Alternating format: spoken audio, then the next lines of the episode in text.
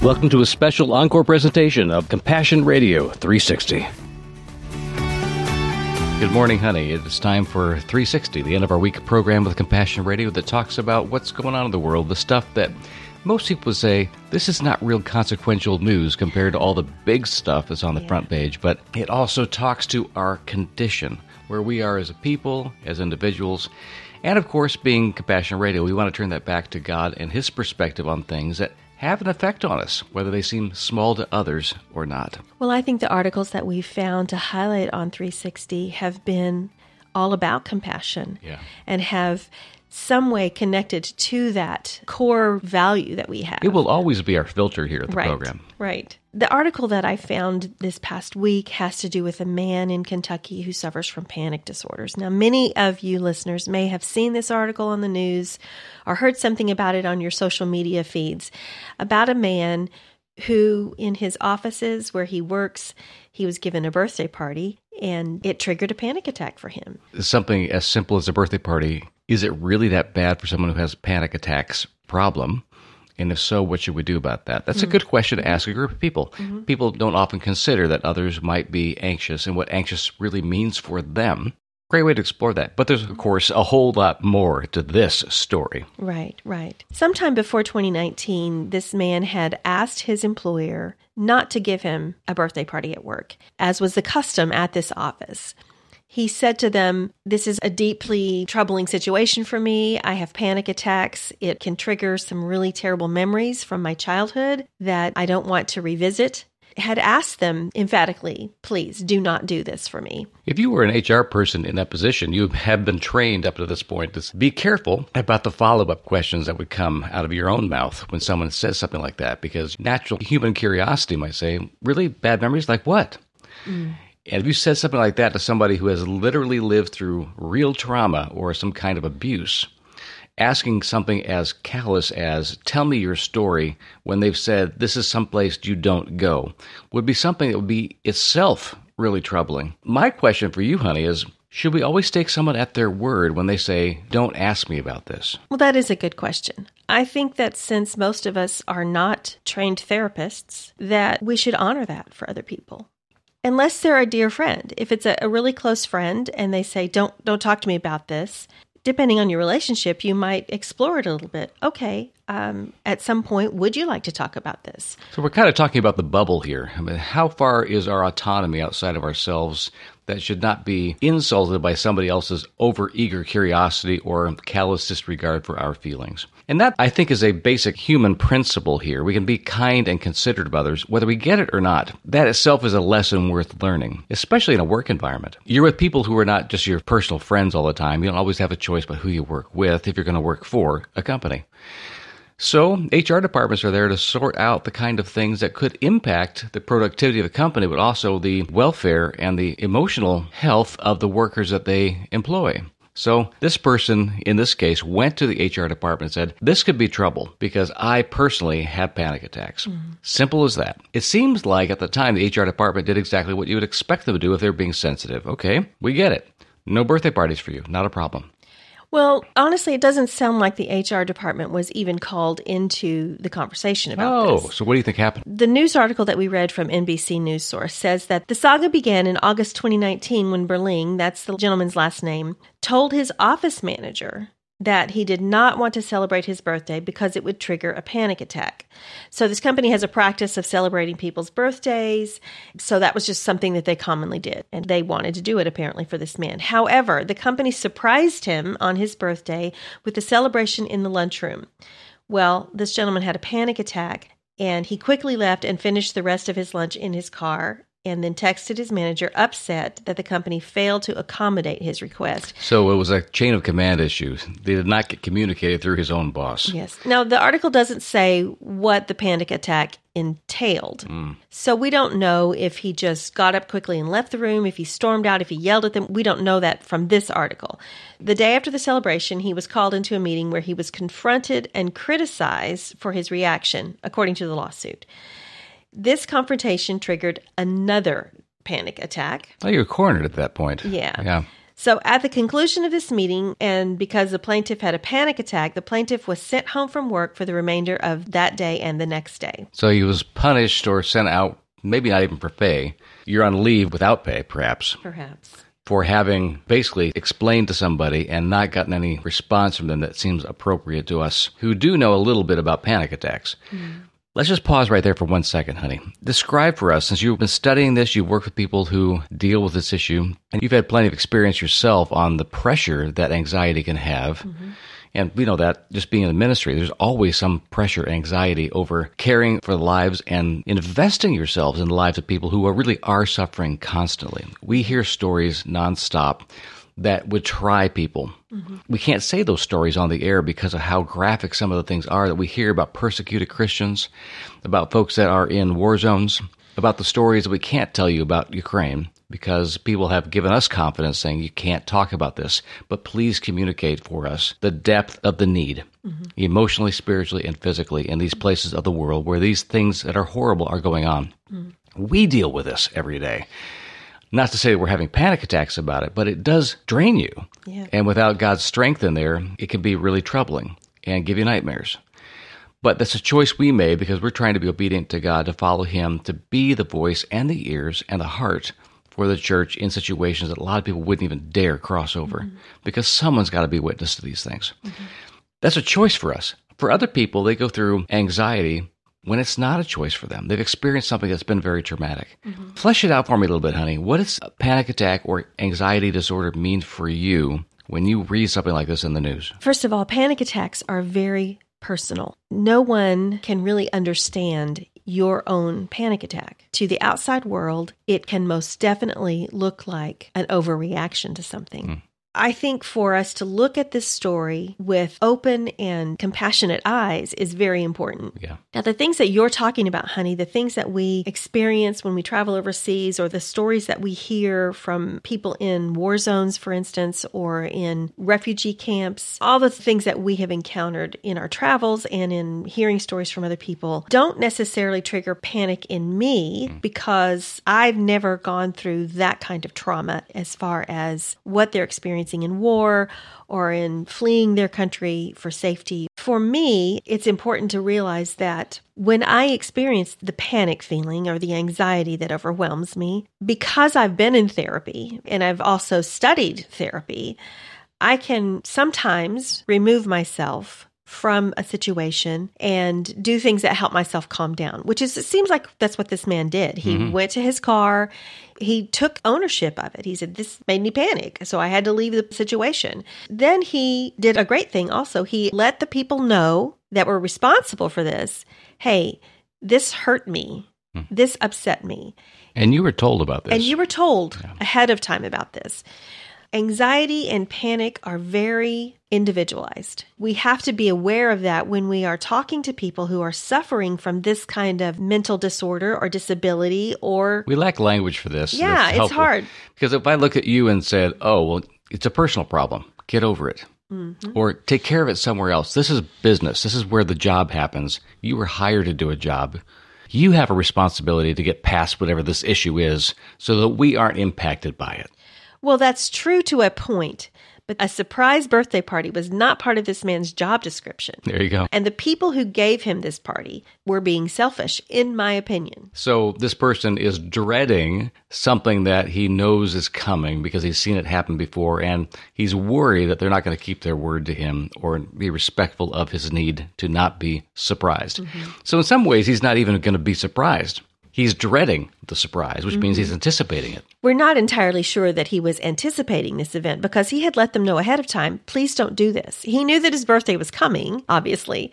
So he went to his office manager and said, surprise or no surprise, I don't want a party for my birthday. She did not honor that request. Mm. And later I read that she had said, hey, we just wanted to have cake and a party. Hmm. So it wasn't necessarily about this man at all. It was about her wanting to look good to her employees and give them cake, which is disturbing as well. Mm-hmm. This is not a church, but it's definitely a body of people who have some relationships to each other. Mm-hmm. This boss has a responsibility over the souls of the people that are entrusted to them. So it seems like a real disregard for the needs of the people that God has given you. You're not being a good steward. Mm-hmm. And managers, people that work for companies, are stewards of people. They are responsible for them on behalf of the company. Yeah. Well, the article goes on to say that 2 days later, after his time away from work, he was sent a letter telling him he was being terminated from his position because of the events of the previous week. Now, He sued the company in turn, alleging disability discrimination and retaliation. The company has not responded to any of the news outlets' requests for interviews. I got to say, my first reaction to that is this really a disability? I mean, I'm suspicious of something I'm not involved with. So me reading this as a news article, I would think, is there a possibility this person is just trying to game the system and trumping up this idea of a disability? And then I thought about it some more and realized that every time we hear one of these stories, there's not a sufficient amount of language for description available to us to get the nuance out. This is definitely a personal and individual issue, but it's something about general courtesy and responsibility that bodies of people have mm-hmm. with each other. Mm-hmm. And the law doesn't allow for people saying, you hurt my feelings, mm-hmm. you scared the snot out of me. That's not acceptable in a workplace. There are other issues in my life that contribute to this, which I did not want to talk about. Now you're going to cut me off, and you're giving me another panic attack for losing my job. Mm-hmm. It's compounding. They keep doing the wrong thing, in my opinion, mm-hmm. the more I read about what the company did. So that tells me taking that person's request seriously could have saved everybody a whole lot of anguish. Mm-hmm. That seems pretty straightforward. Well, panic disorder is definitely a diagnosis of mental health issue, mental illness. And as a disorder, it means something that cannot be rectified by simple solutions. Exactly. Yeah.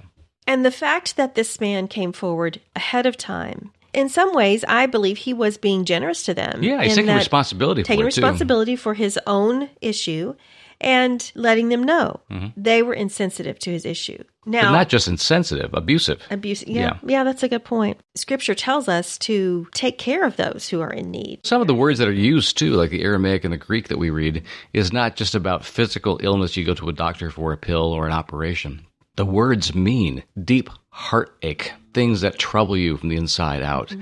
that others cannot see, mm-hmm. the invisible harm within you. Those concepts are all wrapped up inside the words the Bible uses to talk about those who suffer. Mm-hmm. Friends, we're focused right now on the current crisis in and around Ukraine. Please give generously, even sacrificially, right away. Call us at 1-800-868-2478. Mail us at P.O. Box 2770, Orange, California, 92859, or give online at CompassionRadio.com. And you can text Served Ukraine, that's one word, to 53445 to make a gift right now through your phone. Thank you, friends, for letting God expand your faith through real activist giving today. And now, back to our discussion.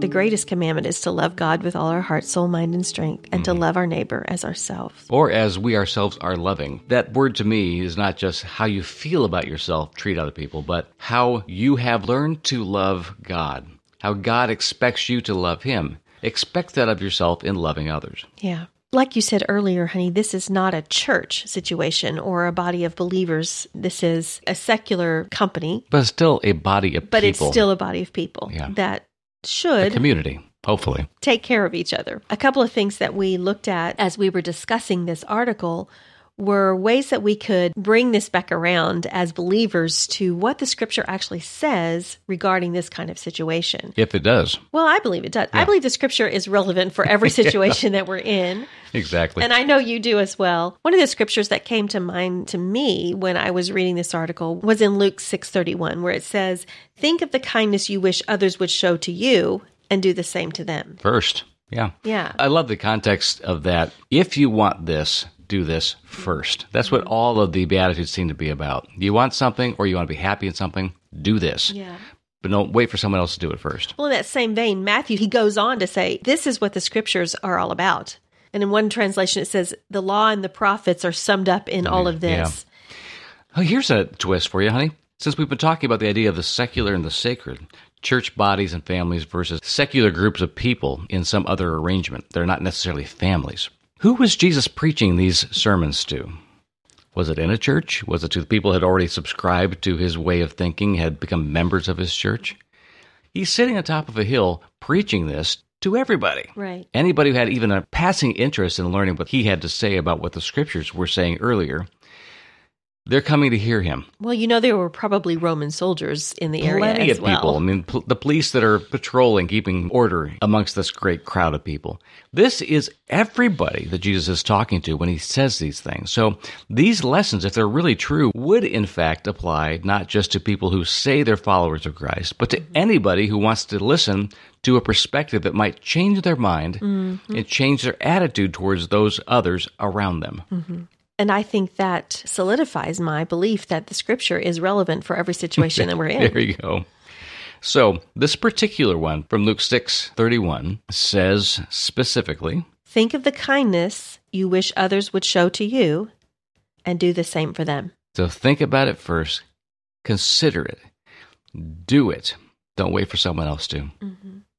So what kind of kindness do you think this company and this manager should have perceived and expressed to this person? I think to actually carry this out and to be able to do what this verse is telling us to do, we have to have empathy, which is lacking so much in our world right now. And the difference between empathy and sympathy is what? Empathy is actually putting yourself into a person's life because you want to know them. You want to understand them. The mile in someone else's shoes. Yes. Yeah. Sympathy is looking at a situation and saying, that's really bad and I'm sorry. That's horrible. Yeah. And there's plenty of things we could be sympathetic about without having to engage anybody. And both are fine. Both are good to be empathetic and to be sympathetic. Both are needed. Or part of a continuum of perception. Yeah. Right. But when we can look at a person's life and say, there's something happening in their life that I don't understand, that I have never experienced, but because I care about that person, because I care about the human condition, period, I want to honor that place in them. I want to know about it. Yeah. I want to protect it. In reading this particular story about this birthday party gone awry, they missed all their opportunities to be proactive in caring for this man's needs and honoring him as one of their family, one of their company family. Mm-hmm. They also seem to have missed every opportunity, according to the narrative here, to make up for a mistake. Mm-hmm. Let's say that they really didn't take it seriously and should have, and they saw the results of this. There doesn't seem to be any indication that there was any sympathy or empathy at all following their own major mistake. It does not appear that anyone ever went to this person and said, we're sorry, we were wrong, please forgive us. Mm-hmm. That didn't happen. Mm-hmm. So what's left for this person? He's now not only been outed for having a panic problem, and now he's feeling shame for that being a public thing. He's being second-guessed by the company and hauled into a meeting and then eventually fired for the very thing he said, please don't cross this line with me. It's a problem. Mm-hmm. So now he's been shamed, he's been ridiculed, he's been ostracized, and now he's been kicked out. Mm-hmm. All of these things in sequence have happened to this person. This is the antithesis of basic human decency and courtesy, sympathy, empathy, and compassion. Mm-hmm. The very things we would say that in any situation, the Word of God says there is no law against these things. Mm-hmm. If you try to pass a law against compassion, you're really asking for problems from God. Right. So what comes of it from Luke? What's the takeaway? I think it boils down to, are we a people of empathy? Hmm. Am I a person of empathy? Am I willing to go that extra mile and put myself in another person's place, put myself in their shoes, as you said? And to what end, honey? So that I can live out the gospel in an effective and real, compassionate way. If we're not willing to go that extra mile and see others where they are without judgment, without saying, we'll get over it, or, but that's not a real thing, or any of those kind of judgmental statements or thoughts that we have, even if you have those thoughts, then to step back and say, why am I thinking this? Mm-hmm.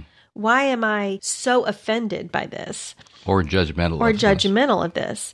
And to really put myself in their shoes. If I'm not willing to do that, then I'm probably not willing to love my neighbor as God tells me to. You know, that discipline that you and I have talked about a number of times on this program that we've been mentored in, that's part of our prayer life, it's part of our interactions with those who have come to us and said, I have a problem with this, or I can't get over this. A lot of our friends and people that we've known through the ministry have come to us and say, what do I do? Mm-hmm. Because they assume that because we're in the ministry that we have, that we have answers. We were taught a simple sentence, which when deployed correctly, cuts through all of the fluff and gets to the core issues. It's simply this, God, what do you want me to know about this, whatever this thing is? Mm-hmm. and to help others deploy that discipline as well. Are you willing, are you ready to ask God what He would want you to know about this thing? Mm-hmm. Because you may have a perspective or an understanding that is faulty. You may be believing a lie, or you may absolutely be on the right track and know exactly this is true, but you don't believe it's true yet because you don't trust your own feelings, you don't trust your own thoughts. Mm-hmm. Let's let God sort that out. Right. So if we will, in real prayer, in real confession, say, God, I don't know what to do about this. What do you want me to know about this? Mm-hmm.